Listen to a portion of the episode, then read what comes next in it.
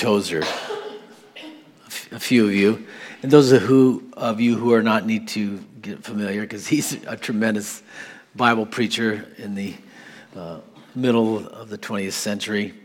Um, he said this, and he, he, he really uh, he nailed it about the real Christian. We're odd people. we feel supreme love for the one whom we've never seen. We talk familiarity uh, every day to someone we cannot see. And we expect to go to heaven on the virtue of some other person. he who believes empties himself in order that he might be full. We admit we are wrong, so we can be declared right by him. We go down in order to go up. We're we're strongest when we are weak. We're rich when we're poor. We die so that we can live. We forsake in order to have. We give away so we can keep. We see the invisible, we hear the inaudible, and we know that which passes knowledge. So, do you wonder why people think you're weird? we see the invisible God and we know of his great love. Thank you, Mr. Tozer. You're in, you've gone home to your mansion. What is greatness? You can turn to Luke chapter 9 as we continue our study this morning. Luke 9, 43 through 50. And this will end that particular section and we'll begin uh, the downhill slide, as you will uh, see, uh, towards Jerusalem for Jesus. What is greatness? A lot of people want to be great. Many of us have heard this before, but it bears worth repeating because of the time in which we live. The, the French writer Alexis de Tocqueville visited America in 1831, some time ago, and he said, I sought for the greatness of the United States in her commodious harbors, her ample rivers, her fer- fertile fields, her boundless forests, and it was not there. I sought for it in her rich mines, her vast world commerce, her public school system, in her institutions of higher learning, and it was not there. I looked for it in her democratic Congress and her matchless Constitution, and it was not there. Not until I went to the churches of America and heard her pulpits flame with righteousness did I understand the secret of her genius and power. America is great because America is good. And if uh, America ever ceases to be good, America will cease to be great. And we have now come to that point in our history. We, we have forsaken the goodness of God, and we are no longer the great nation that we once were. Can a nation return to greatness? It all depends upon the church, as we've read there. I am of agreement with this. It is because we walk in the light of heaven that we become great. And we need to return to that. The pulpits need to return to righteousness. Those of us who love the Lord are not afraid to hear hard things from the scriptures because we know that that's what brings change in our lives. We're living in a time when people will not endure sound doctrine. They're looking for someone to scratch their ears and make them feel good and entertain them. You'll not grow, you'll not become mature feeding on pablum. You need the Word of God, the milk of the Word, the meat of the Word. And this is what we seek to do uh, for God's people present the Word of God from Genesis to Revelation. That's what Calvary Chapel is about feeding the, the people of God, the Word of God, feeding the flock. Greatness is something that we is innate within us. We all, whether we want to admit it or not, want to be great. We want to be great at something, not just good, but we want to be great at it. That's just innate because we're made in the image of God, and that's okay. We're, we will, in a, a, little bit, look at not only these, this passage here, but the parallel passage in Matthew and in Mark, and we'll draw some things about how greatness is, comes about. We can talk about it, but we want it to become a reality in our life. Because if, there, if we have a great church, we'll have a great community, we'll have great families. And if we have a lot of great families and a lot of great churches, we'll return to being a great nation. It's, it, it's inevitable. In verse 43, we read, And they were all amazed at the majesty of God.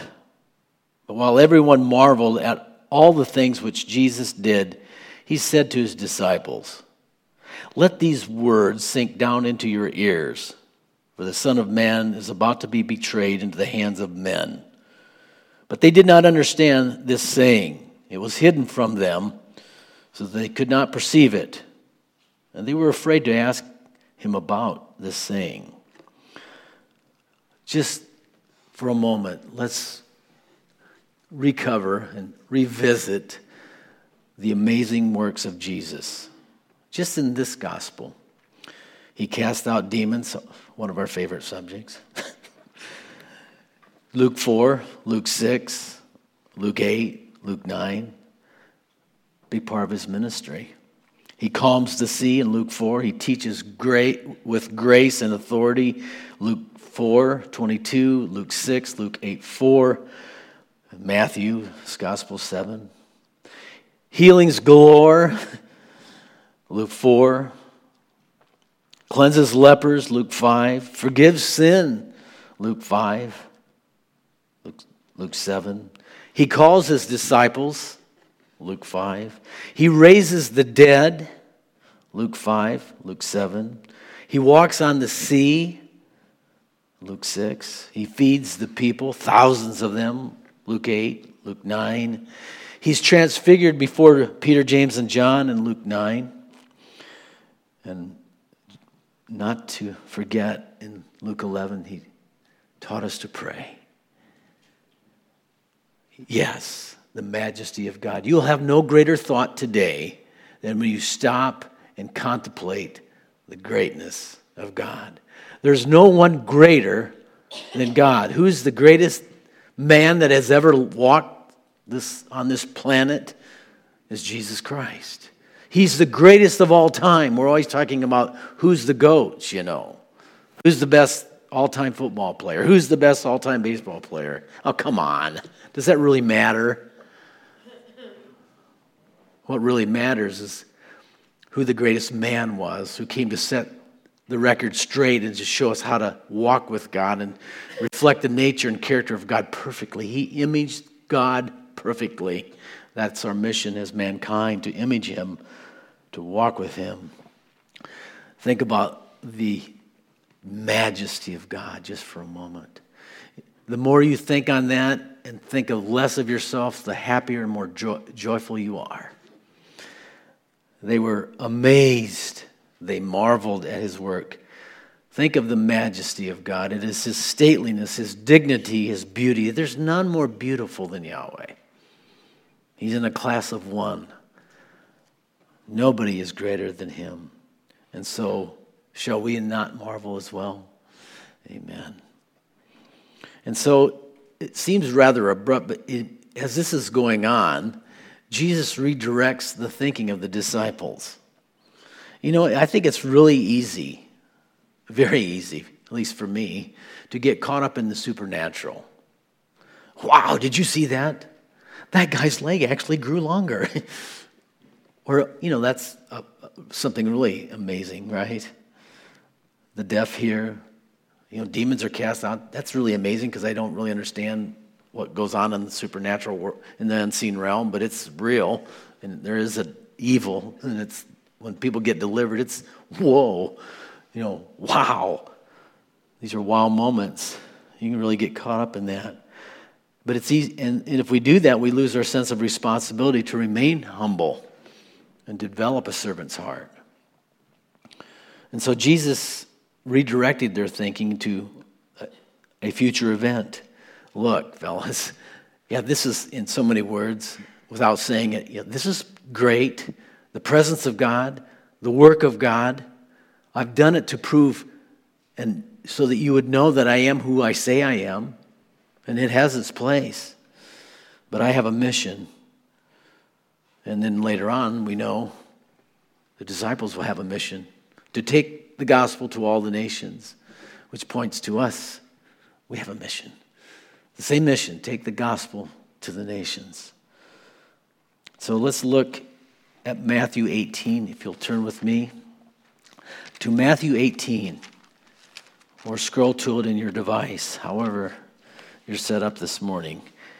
Matthew 18, 1 through 5, some parallel passages here to grasp the, what's other viewpoints were concerning this teaching of Jesus. Matthew 18, 1 through 5. At that time, the disciples came to Jesus, saying, Who then is the greatest in the kingdom of heaven? And then Jesus called a little child to him and set him in the midst of them and said, Assuredly I say to you, unless you are converted and become as little children, you will by no means enter the kingdom of heaven. Therefore, whoever humbles himself as this little child is the greatest in the kingdom of heaven. Whoever receives one of the little uh, receives one little child like this in my name receives me. And now let's go to Mark 9. Mark 9 33. Mark 9 33 37. Then he came to Capernaum. And when he was in the house, he asked them, what was you is uh, what was it you disputed among yourselves on the road? But they kept silent, for on the road they were had disputed among themselves who would be the greatest. And he sat down and he called and received the twelve and said to them, If anyone de- desires to be first, he shall be last of all and servant of all. And then he took a little child and set him in the midst of them. And he said, when he had taken him into his arms, he said to them, Whoever receives one of these little children in my name receives me, and whoever receives me receives not me, but him who sent me. Powerful words of Christ to us. Notice Jesus said back here in Luke, let these words sink down into your ears. Not into your heart, but into your ears. So, what is he saying? He's wanting them to really pay attention. This is the second time now on his way up to Caesarea Philippi from the Galilee to Mount Hermon for the transfiguration to take place. And then uh, now on his way back, and he is back in Galilee here at Capernaum, and he, for the second time, tells them what is about to happen. And this time he adds something to it he will be pre- betrayed. Another pointer of what was about to happen. I'm going to be turned over to the authorities, and someone will betray me, connecting the two. That will be how he is turned over to the authorities. Now, let's think about what has happened here. Three of the disciples had witnessed this great transformation of Jesus on the Mountain of Transfiguration. And now back in Jerusalem, it's like nothing like a downer. I'm going to die. Whoa. I mean, it just it's just counterintuitive. There seems to be a momentum growing in Jesus' ministry. Thousands are coming, thousands are being healed and blessed and delivered and ministered to by him. But this just goes to show you how little the disciples understood Jesus' mission. Sometimes I think that's the problem in the church. We forget our mission. What are we here for? What's my purpose? We don't really th- think that God really is that involved with me, us personally. Why would God have a mission for me? Who am I? We were created for a specific mission and purpose, but it's up to us to ask, to seek, to find out He also says here that, and he doesn't say this in the other Gospels, that this meaning of his death and betrayal was hidden from them. You know, I, I'm of the opinion that the disciples were stuck in their information bias. You know how, like, if you have a certain paradigm, a certain opinion on something, you sort of, you know, look for more material to substantiate that conviction, right? You just sort of want to reinforce what you already believe, and, and that can be troubling. You, you really, to be well rounded and to, I should be able to listen to other opposite points of view and examine them and, and subject my opinions to others because I might be wrong. But you can get, it's really easy. It's hard to detect that we do this to ourselves too. Um, but I think they were stuck in this information bias. You know, they had the opinion of what Messiah would be like, what he would do, and he's doing a lot of those things the healings and preaching to the lost and caring for people and his compassion but he would rule as king.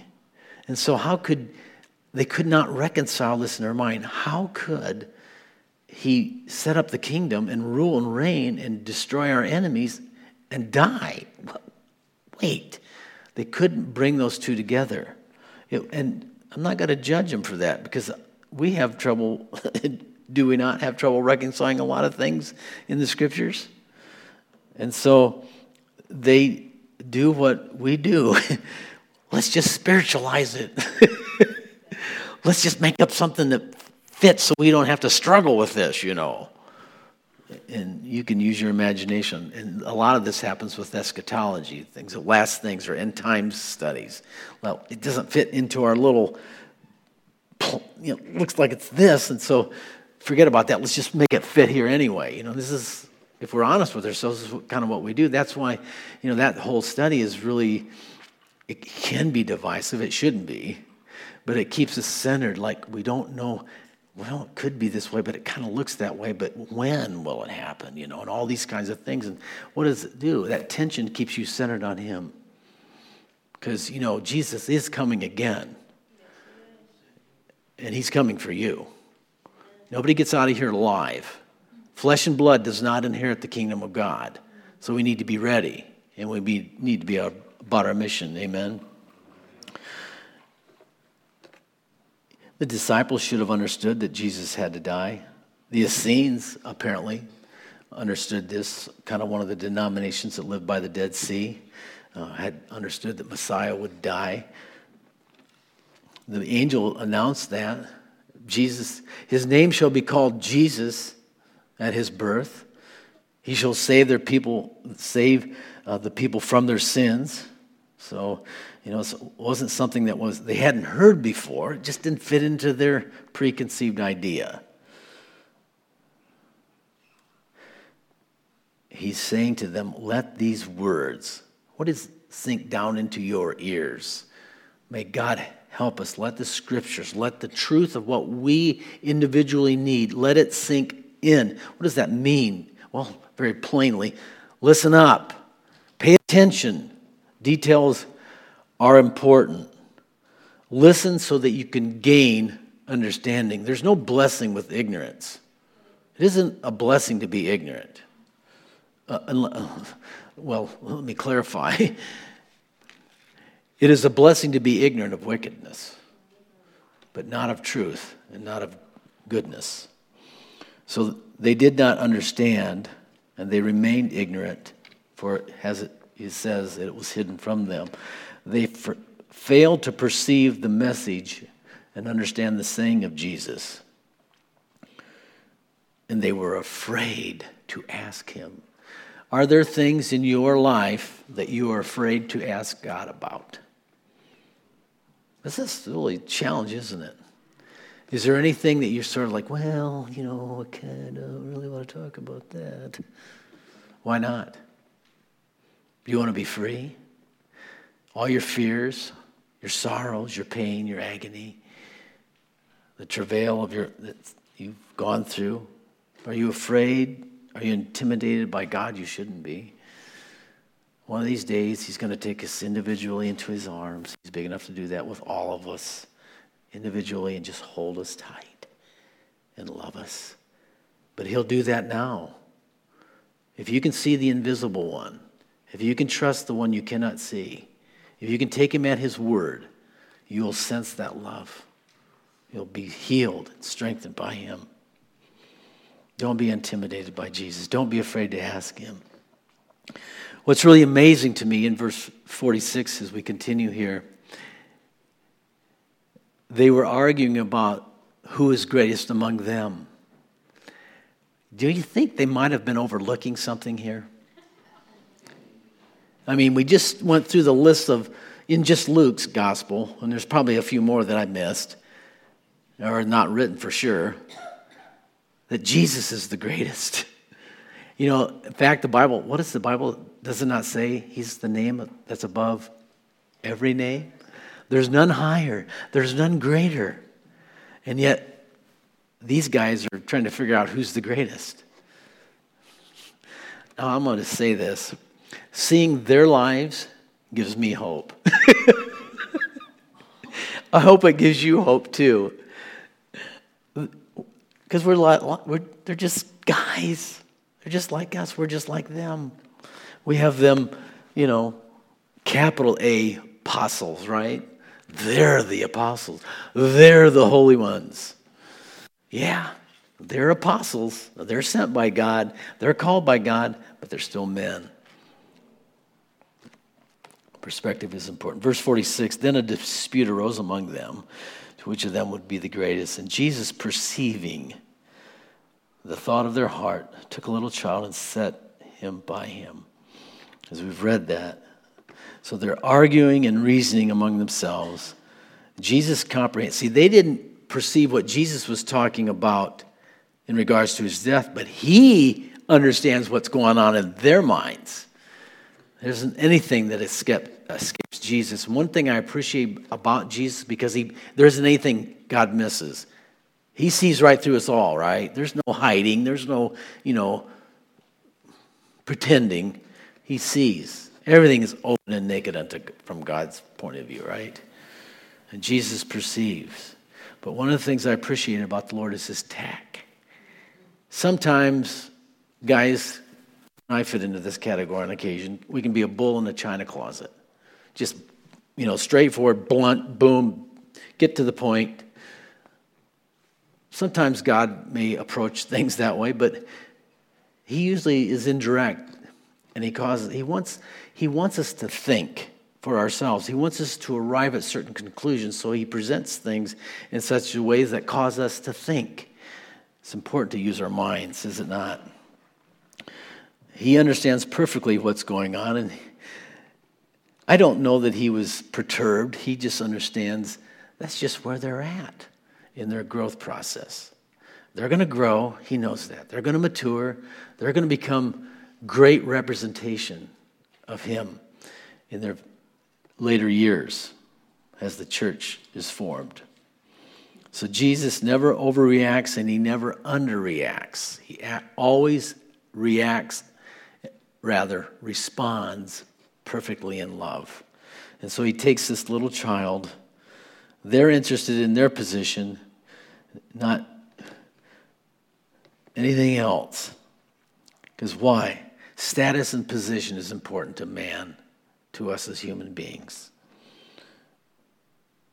The attitudes of superiority and inferiority were at the surface right at that moment.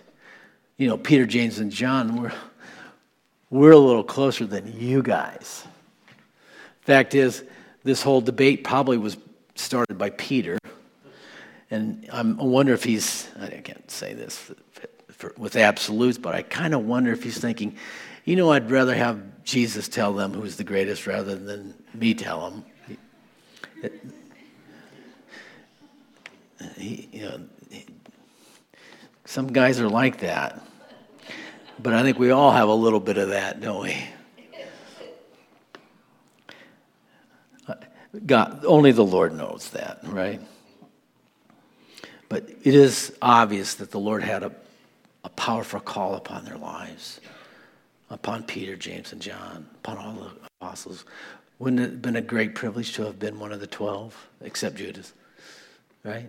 It, you know, so God has a call for everyone. This is important. Do you believe the scriptures? You should. Jeremiah, you want to pull that up? Jeremiah 1, 4, and 5. I'm trying to encourage you. You have a mission, you have a purpose. Let these words sink down into your ears personally. Then the word of the Lord came to me, saying, Before I formed you in the womb, I knew you. Before you were born, I sanctified you. I ordained you a prophet to the nations. You see, the first three of those apply to all of us. Not that we're a prophet to the nations, but we have a mission. You were formed because God knew, and He sanctified and ordained you for whatever mission He has for you. Isn't that a wonderful thing to think about? It? You didn't, you're not here by a mistake. Well, my mom and dad weren't expecting me when I was born, uh, you know. Oops, you know, that so what does that do to a child? It's, here's that. Like, I really shouldn't have been here. I wasn't planned. Probably most of us weren't planned by us, right? But not true of God. We are ordained. Think about that. Ordained, sanctified, formed because God knows. Marvelous. I think it's important to understand that. Yeah, but I got issues. Well, join the crowd. Everyone's imperfect, everyone, but that's where grace comes in. My grace is, perf- is perfected through weakness. Paul's example of all of that.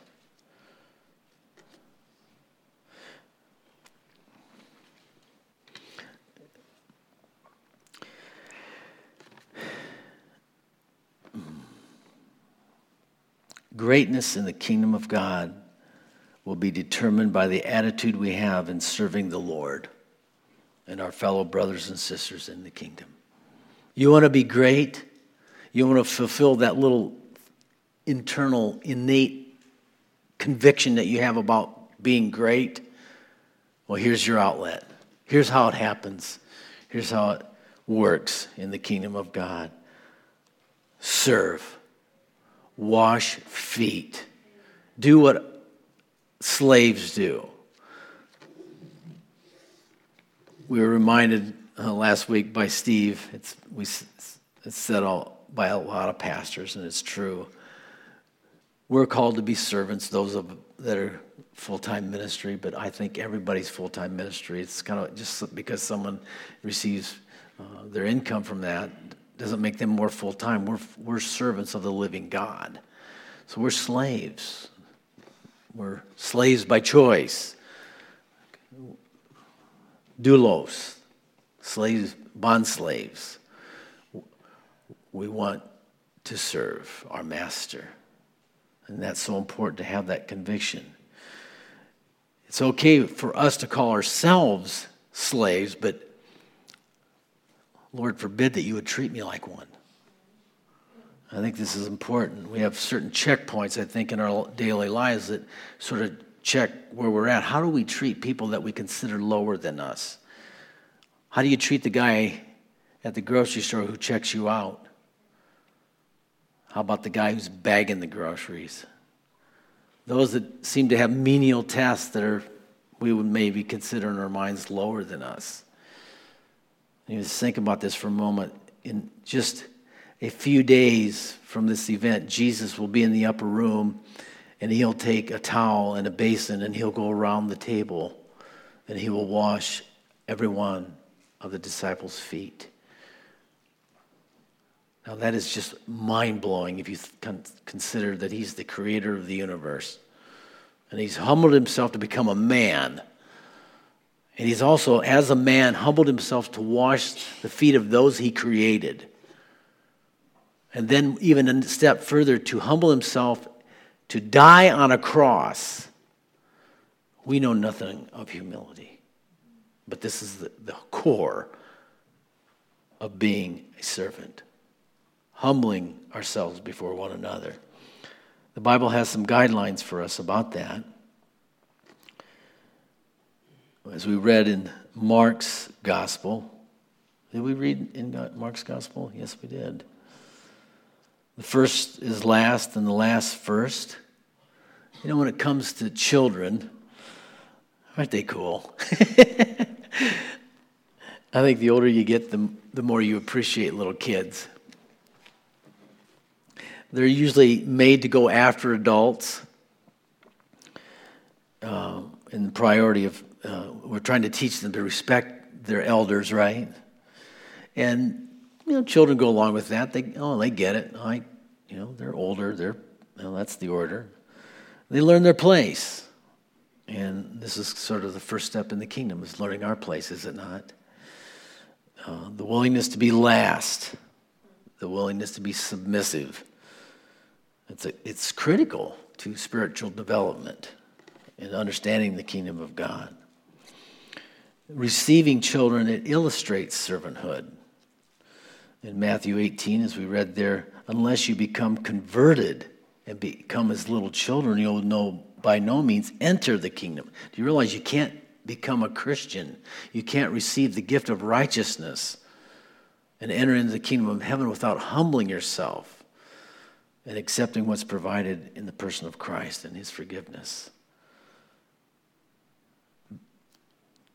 The only way you can turn, the only way you can be changed into a different person is to repent, humble yourself, be born again. Turn to God and away from our own way. Become as little children. What is it about little children? They're, there's an innocency there. They're, they're, uh, they're non resistant, they're surrendered to the will of their parents. And of course, when they get a little older, we have to make sure that attitude remains. And there's sometimes some, some corrective devices that need to be employed right?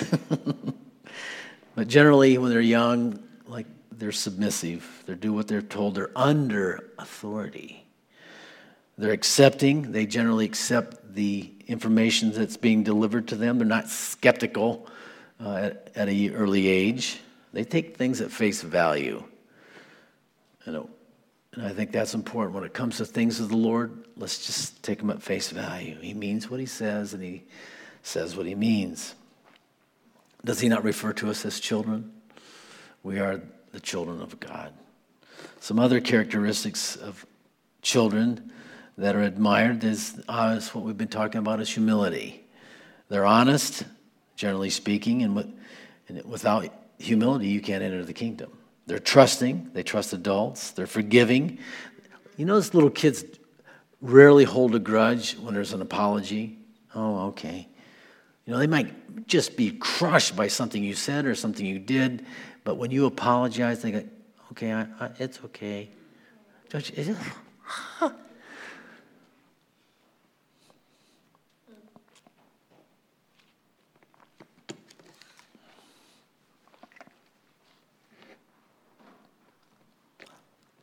I think of people who get crushed.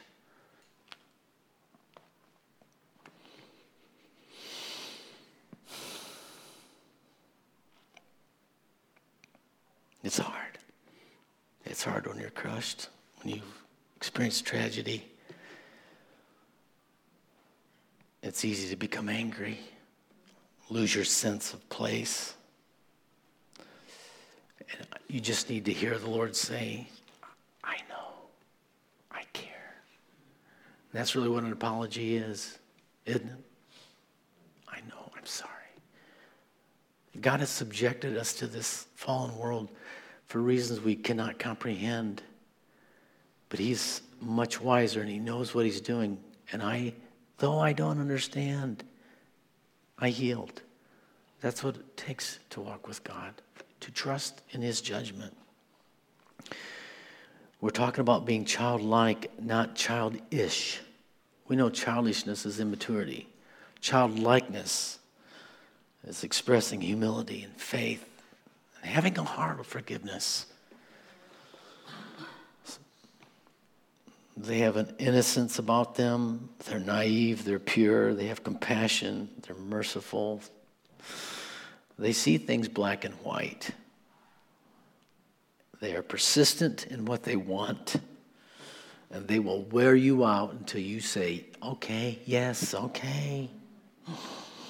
And the older you get, the easier that is for them, especially with grandkids, right? They generally live stress free lives in their innocence. How many of us are carrying a burden? What are you carrying this morning? Why is it so hard for you to sleep at night? Why are you not happy? Where is your joy? These are the questions that we must ask ourselves. If we're to be childlike, it is to cast all our cares upon Jesus. Shall we not? And would we not be better off if we live stress free lives?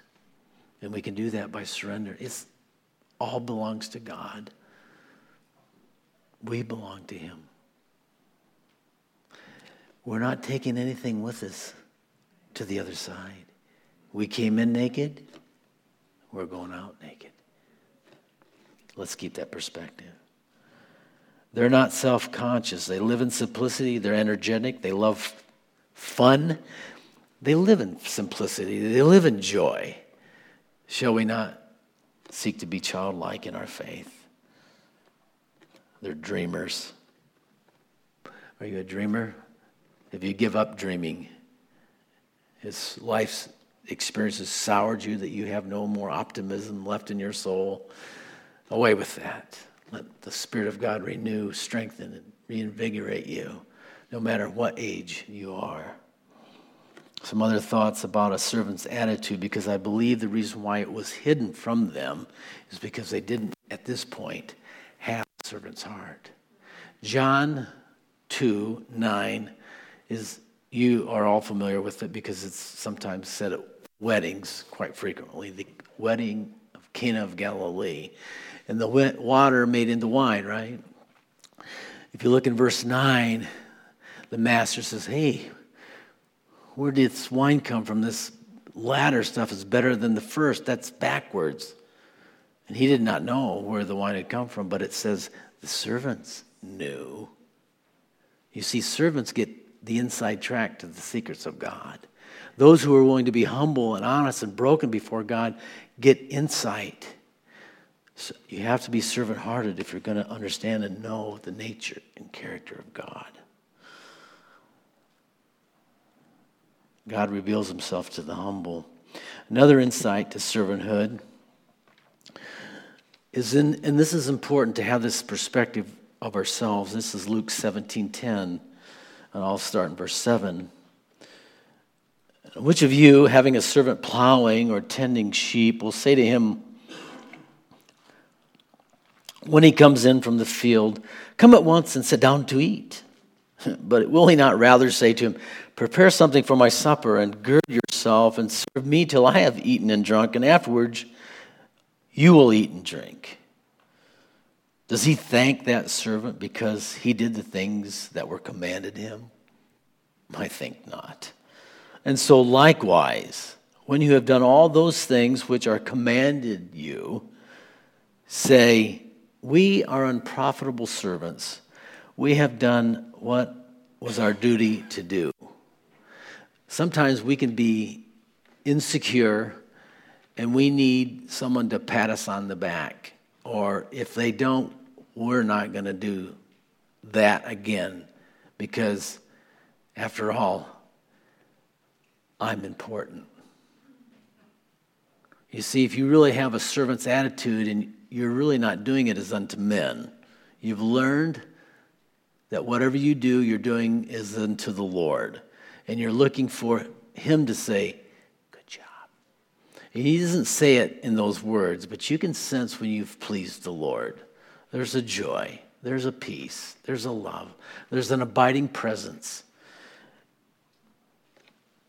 Real quickly, I think this is important because I think it's important to end this section of, the, of Luke's gospel here. Um, verse 49 Now John answered and said, Master, we saw someone casting out demons in your name, and we forbade him because he does not follow with us. But Jesus said to him, Do not forbid him, for he who is not against us is on our side. There's a danger of us as we grow in the Lord and we learn certain things, what's right and wrong, it's easy for us to become judgmental. People don't uh, do it like we do it. And actually, we've got it this all figured out, so everyone should do it our way. type of thing, or they're not with us. And this is really what's talking about it being exclusive. God, beware of being exclusive. The kingdom of God is bigger than Calvary Chapel. Most of us know that. It's bigger than any denomination, and we're not really to compare. The church, there's only one body, it's those that are born again believers, and they can be there, and they're scattered throughout the denominations. And that one body has one mission, and that is to reach the nations with the gospel. So, as Jesus said, if they're on me, with me, they're for me. And that's the way we have to look at it. You can interfere with the work of God by being critical and having a judgmental spirit. Leave all judgment to God. James 4, this is the half brother of Jesus who penned this. James 4 11 and 12. Do not speak evil of another, brethren. He who speaks evil of a brother and judges his brother speaks evil of the law. It judges the law. But if you judge the law, then you're not a doer of the law, but a judge. There's one lawgiver who's able to save and to destroy. Who are you to judge another? Wow. I mean, that, that's convicting when I read that. I mean, I, I how can you not be convicted? Because we, we cross that line uh, more than we should. At least I have been guilty of that. You know, Jesus said, Do not despise one of these little ones, right? Don't feel contempt or look down on someone. You know, those are characteristics of the flesh, of the fallen nature. You know, we're blind to our faults, but not others. When you look down on others, you have to understand that that's repugnant to the Lord. He doesn't like that. I don't know about you, but I don't like doing things that I know that the Lord doesn't like, and I try to avoid those things. And I'm sure you do too. So, why are we not allowed to judge? Because we don't have all knowledge. Only God has all knowledge. So, because we do not have all knowledge and we're not omniscient, we have no right to judge people. Now, there are those people in various parts of the ministry that do certain things. They cast out demons. They do some, some crazy things that go on in the name of, of the Lord. You know what? If good is happening, praise the Lord. If it's phony, that's not on me. That's not my problem. That's not my issue. God will judge. And that's how I look at it. Now, my sphere of influence, what I am responsible to God, well, it might be different, but I'm not going to judge those things. Let God, as long as they're helping the hurting, that's how I see it. In the end, here, just remember this this is God's idea to reward everyone who serves. God has a reward for each and every one of us. For, well, I don't deserve anything. Well, that's not the point. No, no, nobody deserves anything from God. We deserve punishment, right? But that's not who we're serving. We're serving the King. We're serving the Lord of Lords. And this is his job. Luke 22, 24 through 30. And this is sort of the end of this here. Now, there was also a dispute among them as to which of them should be considered the greatest. And he said to them, The kings of the Gentiles exercise lordship over them, and those who exercise authority over them are called benefactors but not so among you. On the contrary, he who is greatest among you, let him be as the younger, and he who governs as he who serves.